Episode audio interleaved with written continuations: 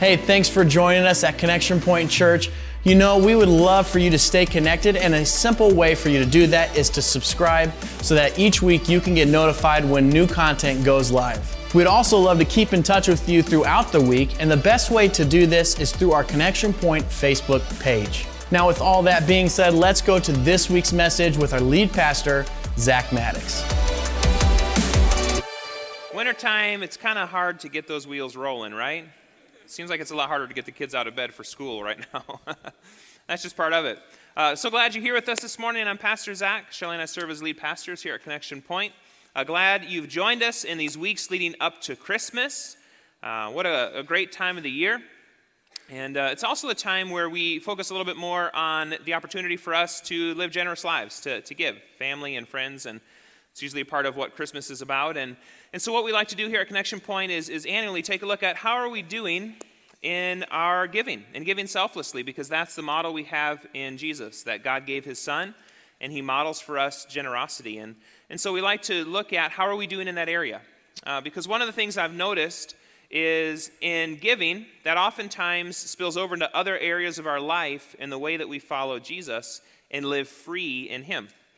And so, what I, I thought we could look at today as we talk about giving in the season of giving is under the heading of giving are we fearful or are we cheerful? Where do you find yourself this morning? And so I was thinking back on my own life, and uh, I grew up in a, a home where giving was just a part of what you did with money. From an early age, I was taught that you give a dime out of every dollar, that that's, that's how we lived. I didn't think anything about it, mostly because where was my money coming from? Birthday cards and Christmas cards. I wasn't earning the money anyway, right? So, like, who really cared where it was then going to go? It was, but at the same time, I, I was taught from an early age the principle of giving is just part of what you do with money. And so I, I was raised that way. But what I did realize is that as my income increased, so I was thinking about over the years, and as my income increased, I began to notice a slight hesitancy in my giving. I was still giving a dime out of every dollar, but now it was adding up to hundreds of dollars at a time, and somehow that felt different. Anybody ever get to that threshold and, and it's like, whoa, this feels different? Whenever I wrote out those checks, concerns such as these started running through my mind. What if I need money for something else? Am I saving enough? Uh, what if I have an unexpected expense? Those questions started floating around. My struggle never stopped me from giving a set percentage, but it sure took some of the joy out of it. Like you start to lose your joy of giving. And, and as I began to evaluate my hesitancy, I concluded my problem wasn't greed, it was fear. I was slowly turning into a fearful giver instead of a cheerful one. I was lo- losing confidence in my long held belief that God was who He said He is and He would do what He's promised to do. It's like I was anchored to that, but I started to question that a bit. Under the growing pressure of, of needing to make ends meet each month, I was slowly becoming irrational in my thinking about God. That's really what was happening.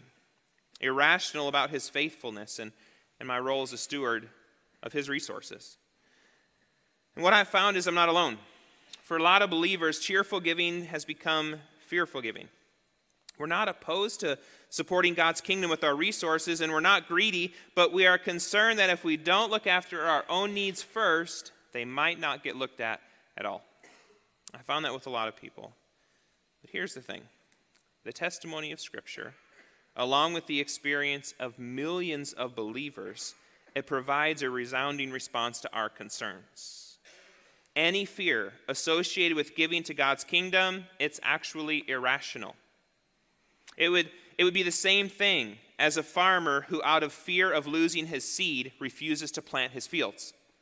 Wouldn't that be crazy? Like, I'm afraid to lose my seed, so I don't want to plant. That's the same kind of fear that we're talking about this morning. And as absurd as that may sound, many of us are guilty of hoarding the financial seed that God intends to be sown for the harvest that is to come. And it's because of fear. But the principle of sowing and reaping applies to our finances. That those who sow generously can expect to reap generously in receiving a bountiful return. Allowing our concerns about the future to limit our giving, as we'll look at Scripture today and as we hear of the testimony of others, we'll see it just doesn't make sense. So, at this time of year, as we take a look at this Christmas season of giving, what I want to do is look at a passage of Scripture to alleviate our fear of giving. That's what I'd like to do this morning. And as we do, here's what we'll discover that we can trust God with our financial resources and be cheerful givers instead of fearful managers. That's what we're offered in Jesus. So if you have your Bibles, hey, I hope you've got God's Word. Some of you are new today and you're like, why would they repeat that? Because we want you daily in God's Word. It's so important. We don't want you just in God's Word on a Sunday. So I'm going to invite you to stand for the reading of God's Word. We're going to take a look at a book in the New Testament, Second Corinthians. If you don't have a Bible with you today, there's one underneath the chair in front of you. You're welcome to borrow that today. If you don't have one at home, take it home as a gift from the church. To find 2 Corinthians, go to the middle and go right. You'll find Matthew, Mark, Luke, and John. Keep going, you'll eventually get to 2 Corinthians. And we're going to be in 2 Corinthians chapter 9, taking a look at verses 6 through 11 this morning. 2 Corinthians. So there's a New Testament follower of Jesus. His name is Paul, and he writes this letter to believers in Corinth under the inspiration of the Holy Spirit. And here's what he's encouraging these believers in the city of Corinth. He says, The point is this whoever sows sparingly will also reap sparingly, and whoever sows bountifully will also reap bountifully. Each one must give as he's decided in his heart, not reluctantly or under compulsion, for God loves a fearful giver a cheerful giver. And God is able to make all the grace abound to you, so that having all sufficiency in all things at all times, you may abound in every good work. As it is written, He has distributed freely, He has given to the poor. His righteousness endures forever. He who supplies seed to the sower and bread for food will supply and multiply your seed for sowing and increase the harvest of your righteousness. You will be enriched in every way, to be generous in every way, which through us will produce thanksgiving to God. These are the very words of God. You may be seated this morning. What I'd like to do to get into the topic today is, is read a, a story from a book called Fields of Gold to help us put giving in the context of understanding giving is under the principle of sowing and reaping. So here's what the author writes He says, The western sky was growing dark. In a few moments, the entire Oklahoma panhandle would be engulfed in the swirling blackness. Jeremiah Clary began the familiar task of rolling up wet rags, stuffing them in the cracks around the door to keep the dirt out. This particular afternoon, the churning winds were carrying tons of airborne topsoil in his direction. Even the slightest opening around a window would result in a solid layer of dirt on every surface in the house. The Clary family had been lured to the southern plains by the promise of bountiful crops and endless fertile fields of wheat. And for a while, that's exactly what they found. But throughout the 1920s, thousands of ambitious immigrants plowed up vast portions of virgin grasslands to plant their fortunes. The Great Depression drove even more settlers westward, and they quickly exploited the organic gold mine of America's heartland. Then in 1931, the rains stopped. More than 100 million acres of hopes and dreams stood drying in the baking sun. But that was just a prelude to the real devastation. With nothing to hold the topsoil, the once benign winds of the western plains scooped up the loose dirt on grain, one grain at a time and turned it into a giant sandblaster. To make matters worse, the relentless sun radiated the exposed soil, turning the entire region into a vast clay oven that whipped the windstorms into an even greater fury. This unusual combination of earth, wind, and fire bore a resemblance to an apocalyptic wrath. Clouds of dirt rose miles into the air, leveling everything in sight. Although it had taken a thousand years for an inch of rich topsoil to accumulate, it was blown away in a matter of minutes. In the wake of such a storm, fields of shoulder high wheat were stripped bare. Tons of soil accumulated in drifts against fence lines, buildings, and dying livestock. The drought would endure for a decade. As much as eight tons of soil per acre were lost every year. And all along, farmers like Jeremiah Clary kept thinking that surely the rains would return soon. In a circular area touching five states, more than 850 million tons of land were lost. A reporter passing through the region described it as a giant dust bowl, and the name stuck. Jeremiah lit an oil lamp as the whole Clary house vibrated under the onslaught of the black blizzard.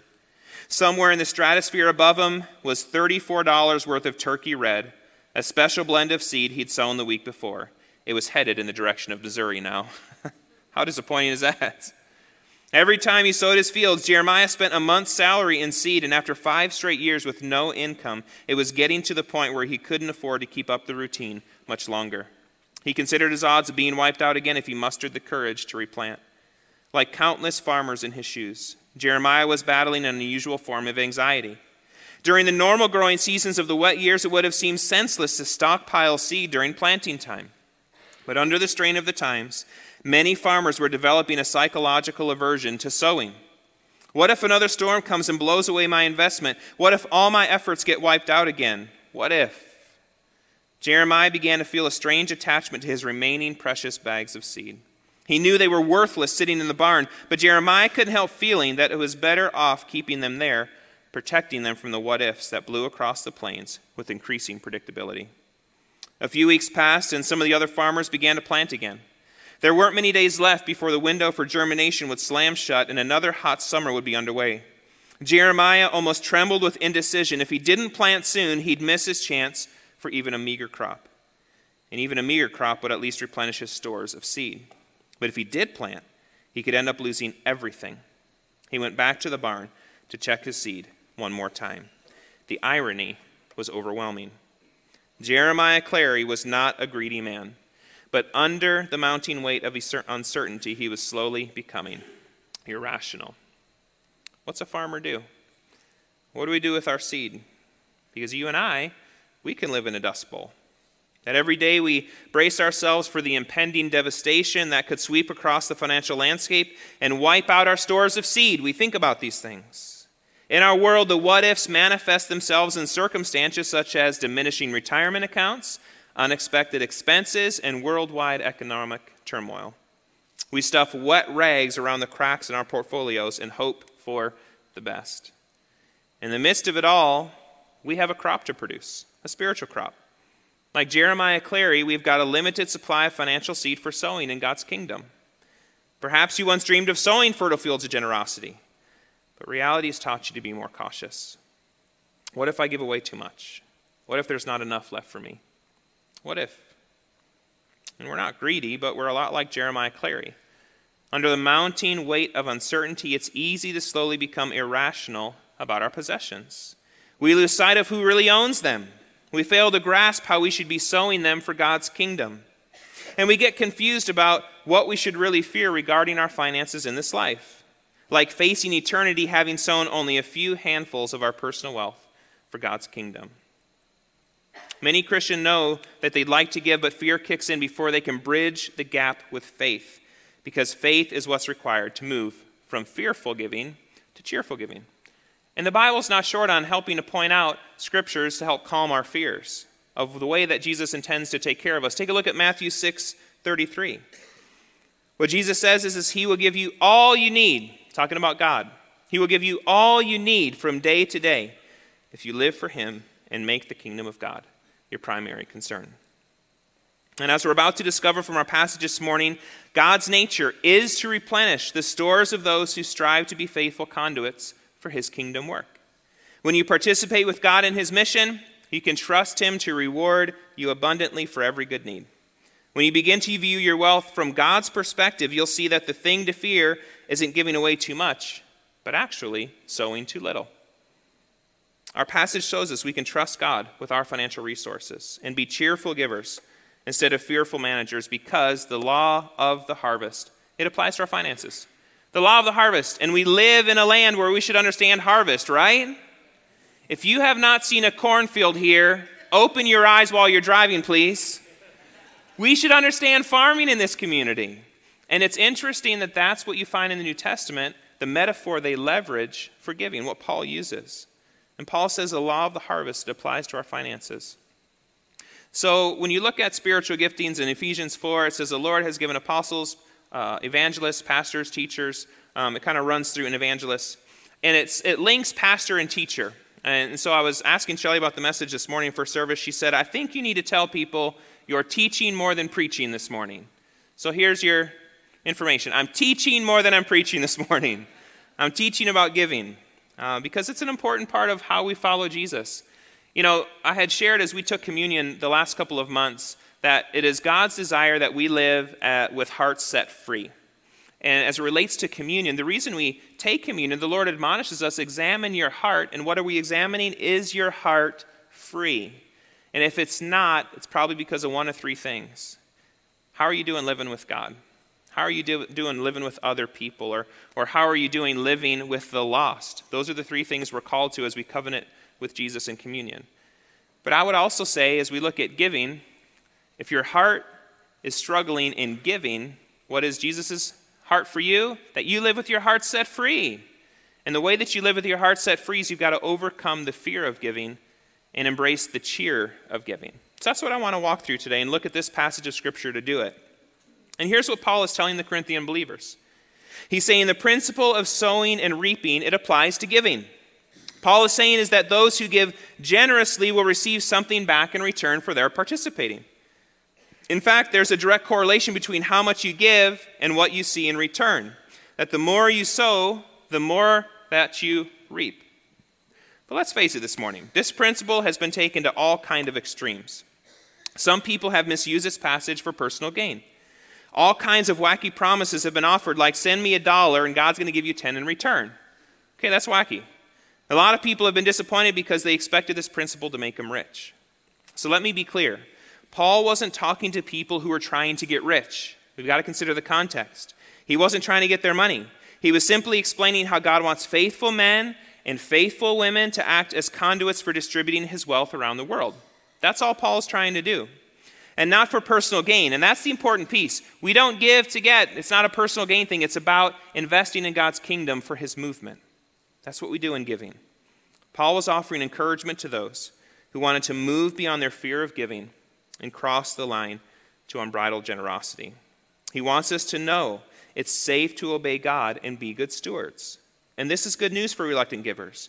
That when you give away something valuable, it feels like a loss, like you had something and now you don't. But that's not what we're doing. It can become a tremendous disincentive to give more. Paul puts the concept of giving in a completely different light. He says that giving to God's work is not giving something away, it's an investment, it's not a loss. The farmer who sows doesn't lose seed, he gains a crop, right? Does he lose that seed? No, he gains a crop. And that's what Paul is trying to help us understand with giving. What rational farmer would say, I'm afraid to sow my seed because then I won't have the seed anymore? What will happen if I need this seed? Any farmer knows if he wants a crop, he's got to sow his seed. It doesn't benefit him to stuff his pockets full. Not a lot grows there. Neither does it do any good to pray, Oh God, can you imagine a farmer praying this? Oh God, please give me a crop. I'm not sure I'm ready to sow any seed, but God, I'm trusting you to get involved, and I'm holding on to my seed just in case. That's a pretty hard prayer to answer, right? It's powerful news for anyone who's afraid to give because of financial insecurity. It suggests the wisest move that we could make financially is to begin sowing financial seed. Because when we do, God gets involved in our finances. And that's the most financially secure place to be. If you've never been a bountiful giver, chances are you've never seen this work in your life, and so that's why you're unsure about this principle. But Paul tells us anyone who's willing to sow handfuls of seed can expect an appropriate crop in return. It's a principle. The law of the harvest applies to our finances, which is why we can trust God with our financial resources and be cheerful givers instead of fearful managers. And we can live this way because cheerful giving aligns our lives with God's agenda. Cheerful giving, it aligns our lives with God's agenda. And in case you're unaware, you want your life aligned with God's agenda. You really do. it's one thing to give because it makes us feel good or because we have God on our side financially. Those are okay motivations. But there's another reason that's even more fulfilling than either of those. Paul tells us in our passage that God gives to the poor and that giving results in hearts of thanksgiving for others. Paul is reminding us of God's commitment to disperse his gifts and care for the poor. In other words, God is up to something in the world. I think you know that. God is up to something in the world. And when we get involved with Him in this way, we're taking our place in a plan that's much bigger than our life and our little bucket of seed. We're participating in God's providential plan for the world. God is concerned about the poor, and He's concerned about the Great Commission, seeing the lost become found. That's what He's about. He's made a promise to care for poor people, and He's promised that the world would be reached. Those are His promises. And He's committed to those objectives. And those things do cost money. And the fact is, God will get the money from somewhere, but He'd rather partner with His people to accomplish that work. He's looking for people who are trustworthy stewards to participate with Him by voluntarily using some of their finances in order to fund His interests. So, what do we have to fear? Think about this. Why in the world would God drain you of your resources and then not replenish them to accomplish what He's committed to doing? Why would God do that? In other words, if you are a partner with God in this way, why would He hinder your ability to give toward the things that are the passions of His heart? God wouldn't do that. God's going to do this. He's going to bless the poor, and He's going to reach the lost. And the question is will we be doing it with Him? Because we're invited. Giving aligns our lives with God's agenda, which is why we can trust God with our financial resources and be cheerful givers instead of fearful managers. And we can live this way because cheerful giving results in repeat opportunities. Cheerful giving, it results in repeat opportunities. Here's what Paul makes a statement in this passage from this morning He who supplies seed to the sower and bread for food will supply and multiply your seed for sowing and increase the harvest of your righteousness. You'll be enriched in every way, to be generous in every way, which through us will produce thanksgiving to God. Paul couldn't be more explicit. When we're faithful to give generously, we're serving God. And as a result, he comes back with us to us with more. When he distributes again in the future, when he wants to distribute again in the future, he's going to remember us as capable partners. When restaurants give good service, they see repeat business. And the same applies to good stewards. God wants to give to you so that you can give to his work. And if you sow generously, then God is able to give you more for that purpose. And God takes special care of his faithful stewards. As long as you're in a giving partnership with him, he makes sure that you get what you need when you need it. That's just what he does. Now, at the same time, it doesn't mean you then indulge yourself in lavish shopping sprees. That wouldn't be good stewardship. But what it does mean is the Lord intends to faithfully provide for your needs. And it should dispel our fears, really, about giving as we consider that. The, the thing to fear isn't giving away too much, but sowing too little. I mentioned that. In fact, there's really only one thing we should fear when it comes to giving holding back on God to the extent that He's no longer involved in our resources. You see, by suggesting that we can get God involved in our finances, we're also suggesting that you can keep Him from getting involved. So if there's something to fear, that would be it. The question is what do you fear most? Not having enough or not having the involvement of your Heavenly Father in the realm of your resources? So maybe you've got a displaced fear this morning. If you fear not having enough is trumped by the fear of missing out on God's involvement in your finances, what you do is you're going to seek his kingdom first because if you want God involved, you say, Jesus, I want to be a part of advancing your kingdom. And what you'll do is you'll sow selflessly, generously, fearlessly, and intentionally. And the result is a peace that defies human logic. If you want to find some of the most peace filled, joyful people in the world, go look at givers. That's what happens in our hearts. What you fear most will determine whether you merely save for the future or you actually give for your future. The question you should ask yourself is this Who is better able to meet my needs, myself or God? And when you find the answer to that question, that should dictate the way that you give. Because cheerful giving results in repeat opportunities, which is why we can trust God with our financial resources and be cheerful givers instead of fearful managers. And so the question this morning is, is how do we become cheerful givers? Well, we can become cheerful givers simply by taking next steps in giving. We can become cheerful givers by taking next steps in giving. So, to take next steps in giving, I, I want to explain some of the different levels of giving this morning. So, in your programs this morning was a bookmark, and on there it has different levels of giving. So, if you want to pull that out, I just want to talk through those five ways that you can take next steps in giving to become that cheerful giver. So, on the bottom part, there's nunner, occasional, consistent, faithful, and generous. So, it shouldn't require much explanation, but a nunner doesn't give anything, right? That's the nunners. But we also have occasional givers, those that give occasionally. They see an offering opportunity and they'll give to that. And then we have consistent givers, those that give consistently on a monthly basis. But then we also have those that we would put in the category of faithful givers, those that designate a certain percentage of their income for the sake of giving. And then we also have generous givers, those that give above and beyond. And in our context, we call those kingdom builders to give to those things like as we plant the church in Saudi Arabia, as we plant the church in Iraq, as we invest in kids' spaces, as we invest in next generation leaders. Those are the people that are giving above and beyond. So the encouragement this morning is to move beyond fear and become a cheerful giver, no matter where you're at.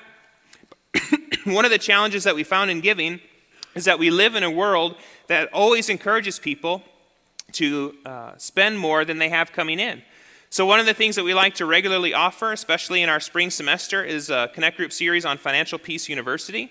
So, if that's where you find yourself this morning, you just need some good practices in financial planning, I would encourage you sign up for that Connect Group in the spring when that comes out, because we want to help you live according to how Scripture would have us live as givers in generosity in life. So now, as we my encouragement is, is in taking next steps of giving this next year. So if you've been a nunner, just become an occasional giver. Somebody who drops something in as you see the opportunity pass you by. If you've already been an occasional giver, simply become a consistent giver so that you take that next step, you climb the next rung in the ladder. So maybe you're going to say, I'm going to give 2% or 3%, and that becomes a consistent giving pattern for you on a monthly basis. And if you've already been consistent, we'd encourage you to become a faithful giver, to move from consistent giving to faithful giving, which we would put in the category of saying, I'm going to give 10% to the Lord. And so then the question is, well, where does that come from? And we've got a couple of different passages that we like to look at to encourage people in consistent giving or in faithful giving. So we're going to take a look at Matthew or Malachi chapter 3. And here's what Malachi writes. So bring the full tithe, so that's tithe means 10%, that's where that principle comes from into the storehouse, that there may be food in my house. And thereby put me to the test, as the Lord of hosts, if I will not open the windows of heaven for you and pour down for you a blessing until there is no more need. Now, I want to say this promise was given to a particular people at a particular time in God's redemptive history. So we don't leverage the promise, but we can live by the principle. And the principle we find in this verse is that as we are faithful with the resources God has given us, God, in the end, is also faithful to us because everything belongs to Him anyway. As we're faithful, God is faithful. But I also want to look just not at the Old Covenant, but what do we see in the New Covenant? In the teachings of Jesus, we find in Luke chapter 6. He says, Give, and it will be given to you. Good measure, pressed down, shaken together, running over, will be put into your lap. For the measure that you use it will be measured back to you. So Jesus has that same principle that we find in Malachi that as we give, God is faithful to take care of us. Over and over, that principle holds true, but that's before the cross, so let's look now after the cross. And we already looked at that passage this morning where Paul says the point is this whoever sows sparingly will also reap sparingly, and whoever sows bountifully will also reap bountifully. So, over and over, between Old Covenant and New Covenant, between what we find in the prophets and Jesus and in our epistles, is that as we are faithful, God is faithful. Because the question is do we trust God? That's really the question in giving.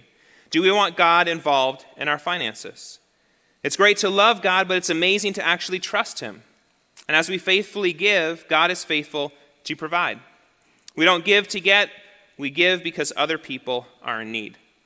So, one of the, the things that we like to do to, to help people is we, we do something called a 90 day challenge. So, if you're moving from consistent giving to faithful giving, we encourage you to test that principle for 90 days. Um, that kind of sounds funny, but here's the reason why. Has anybody ever done a high ropes course? You guys familiar with some of those? So if you've not done a high ropes course, so it's way high up in the air, and the way that they help to make sure that you don't fall off to your impending death is they put you in a, uh, in a harness. So they put you in this harness, they attach you to a cable, and here's my, my clue for you to help you do high ropes course as well. What I have seen is two different responses to that. Some people, even when they're in the harness, they're like tiptoeing around up on that high ropes course, like scared to death. And I say, don't do that. When you get the harness on, what you need to do is just jump off somewhere and dangle. And once you know you're good, guess what happens? You're like a trapeze artist up there because you don't have any fear of that high ropes course because you know that you're being held by it. So that's what we do with the 90 day challenge is to say, we know that this principle holds true. We've been doing it for several years now. And we've had several people say, I want to make that leap, but I'm a little bit nervous about making that leap. Uh, so what we do is we take uh, folks, if they want to do the 90 day challenge, on your offering envelopes, There's a space for faithful giving and generous giving. Those are in your seat back. And under the faithful giving, there's a 90 day challenge. So our encouragement would be is if you're moving from consistent giving to faithful giving, you've never given 10%, that that's a, a stretch for you. It almost sounds crazy. As you take that step, what we do is you give that, then we just put those funds in a separate account, and we tell you, we're just trusting that the Lord's going to follow through on his end of the bargain, and he always does. But what we'll do is we'll hold those funds aside. And if you find after 90 days of living that life that God doesn't come through, come and let us know, and we'll write you the check for the difference. We've been doing that for three years. And do you want to know how many checks we've written? Zero. Why? Because people, as they test the Lord in this principle, they find that it's true. And it's hard to explain that sometimes. If you were here last year as we you know, annually talk about the opportunity of giving, uh, the Drains shared how they didn't understand how that principle could hold true, but it holds true over and over. And there's many people in this church that know it to be true. So my encouragement would be is simply take next steps in giving. And if you're moving from consistent to faithful, do the 90-day challenge and watch how God shows up in your resources. He will. But now if you've already been giving faithfully, we'd encourage you take the next step and start giving generously. And the reason we, we where we get that from is Paul, he encourages these same Corinthian believers in the chapter before he says in chapter 8, he says, Now I want you to know, dear brothers and sisters, what God in his kindness has done through the churches of Macedonia. They are being tested by many troubles, and they are very poor, but they are also filled with abundant joy, which has overflowed in rich generosity. For I can testify that they gave not only what they could afford, but far more. And they did it of their own free will. They begged us again and again for the privilege of sharing. And that's what it is to give. You know, something important to note is, is faithful giving is actually the floor of New Testament giving. Sometimes that's a question, but it really is. What we've already read in the verses that we've got up to this point is, is Paul is saying generosity is the way that we live a life who follows Jesus. In the ESV, this verse in Corinthians, it says that these believers gave beyond their means. And the question is, well, how do they do that? They were giving beyond their means because they'd already been faithful givers. The way that someone becomes a generous giver, the way that someone gives beyond their means, is because of what the Bible tells us about faithful giving. When a person gives faithfully, God is faithful, which then provides a way for individuals to move into the area of generous giving. So you really can't be a generous giver until you become a faithful giver. So wherever you're at on that spectrum, we just encourage you to take next steps. Grow in the, in the art of giving, and that's the way that you can wrestle fear to the ground because God starts showing up in your resources, and then you're not fearful about the future. You understand God is in the future looking over things. Faithful giving. What we find is it's God's test to see if He can entrust us with resources to go through us for the sake of advancing God's kingdom. Can we be trusted with resources that are meant to result in hearts of thanksgiving for others? As we become faithful in giving God, who supplies seed to the sower, He multiplies the seed for sowing so that you can give generously. And that's the principle. You know, as we talk through the biblical text, that's great, but I also like for you to hear from those who have seen this principle play out in their lives. So I'd ask the Kerwicks if they'd be willing to come and share. Can we welcome the Kerwicks as they come?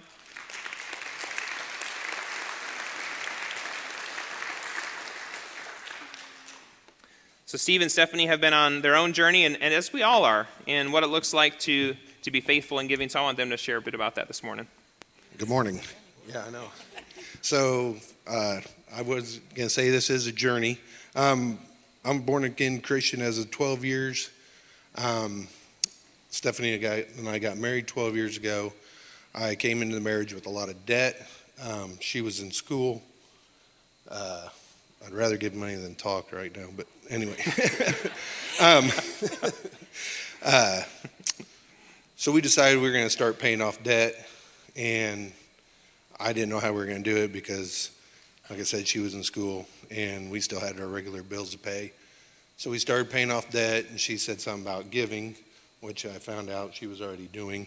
Um, so we gave for a while, and she said, "How do you feel about, you know, our giving? Do you feel like we are sacrificing?" And I was like, "Well, not really. If I think about it, we weren't, we weren't sacrificing. Our bills were getting paid." Uh, our debt was getting paid, or my debt was getting paid. Yeah, we were eating out. Um,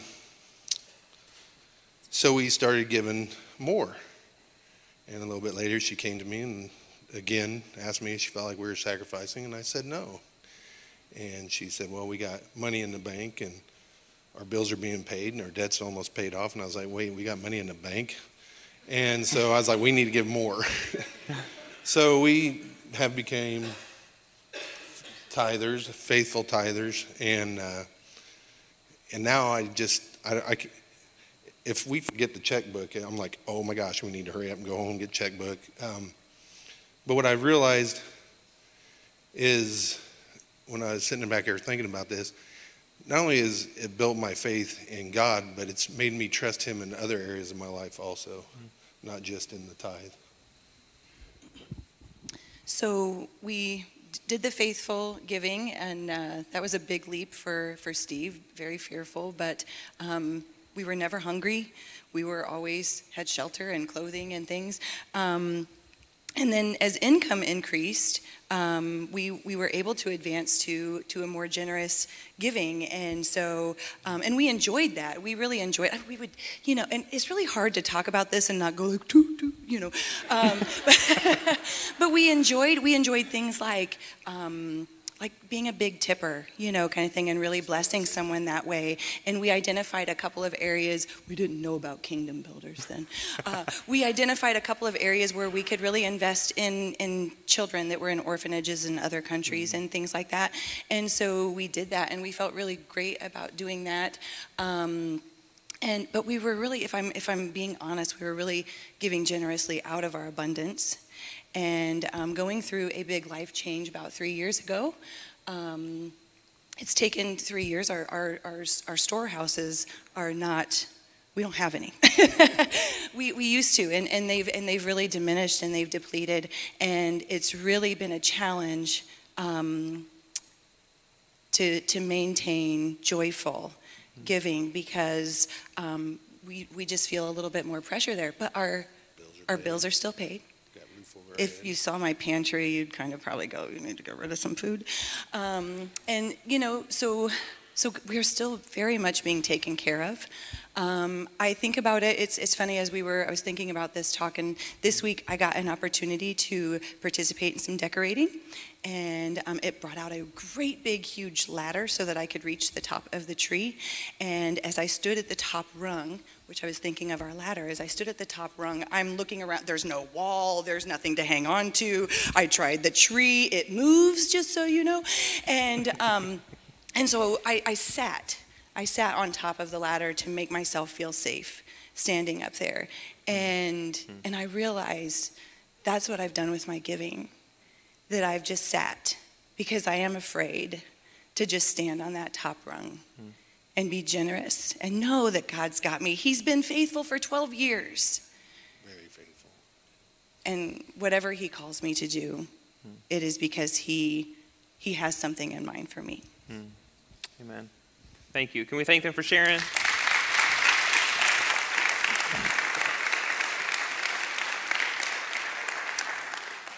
So, the encouragement is simply to take next steps in giving this next year. So, this bookmark is yours. It's not something we collect. Um, but I would take it and actually circle where are you at and where would the Lord have you go the next year uh, so that you can wrestle fear to the ground and start becoming that cheerful giver.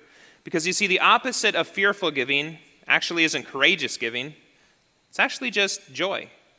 The opposite of fear is joy. So if you're lacking in joy, could it be because you're living in fear? And so one of the ways you can wrestle fear to the ground is to say, Lord, I'm going to trust you and take next steps in giving because I know I'm meant to live with a heart set free. And giving helps us to do that.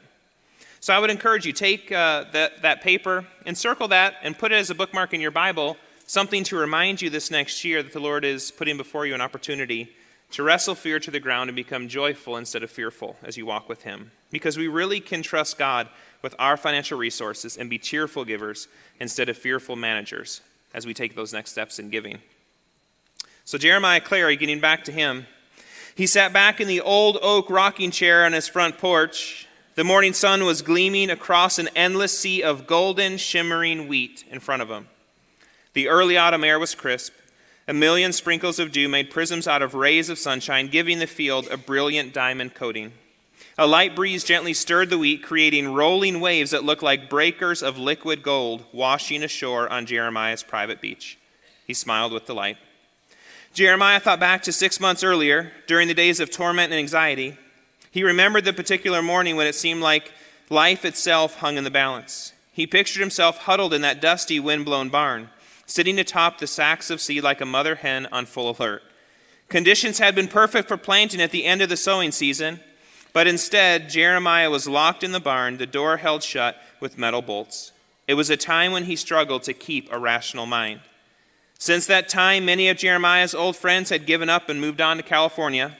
Others had stayed trying their hand at something besides farming.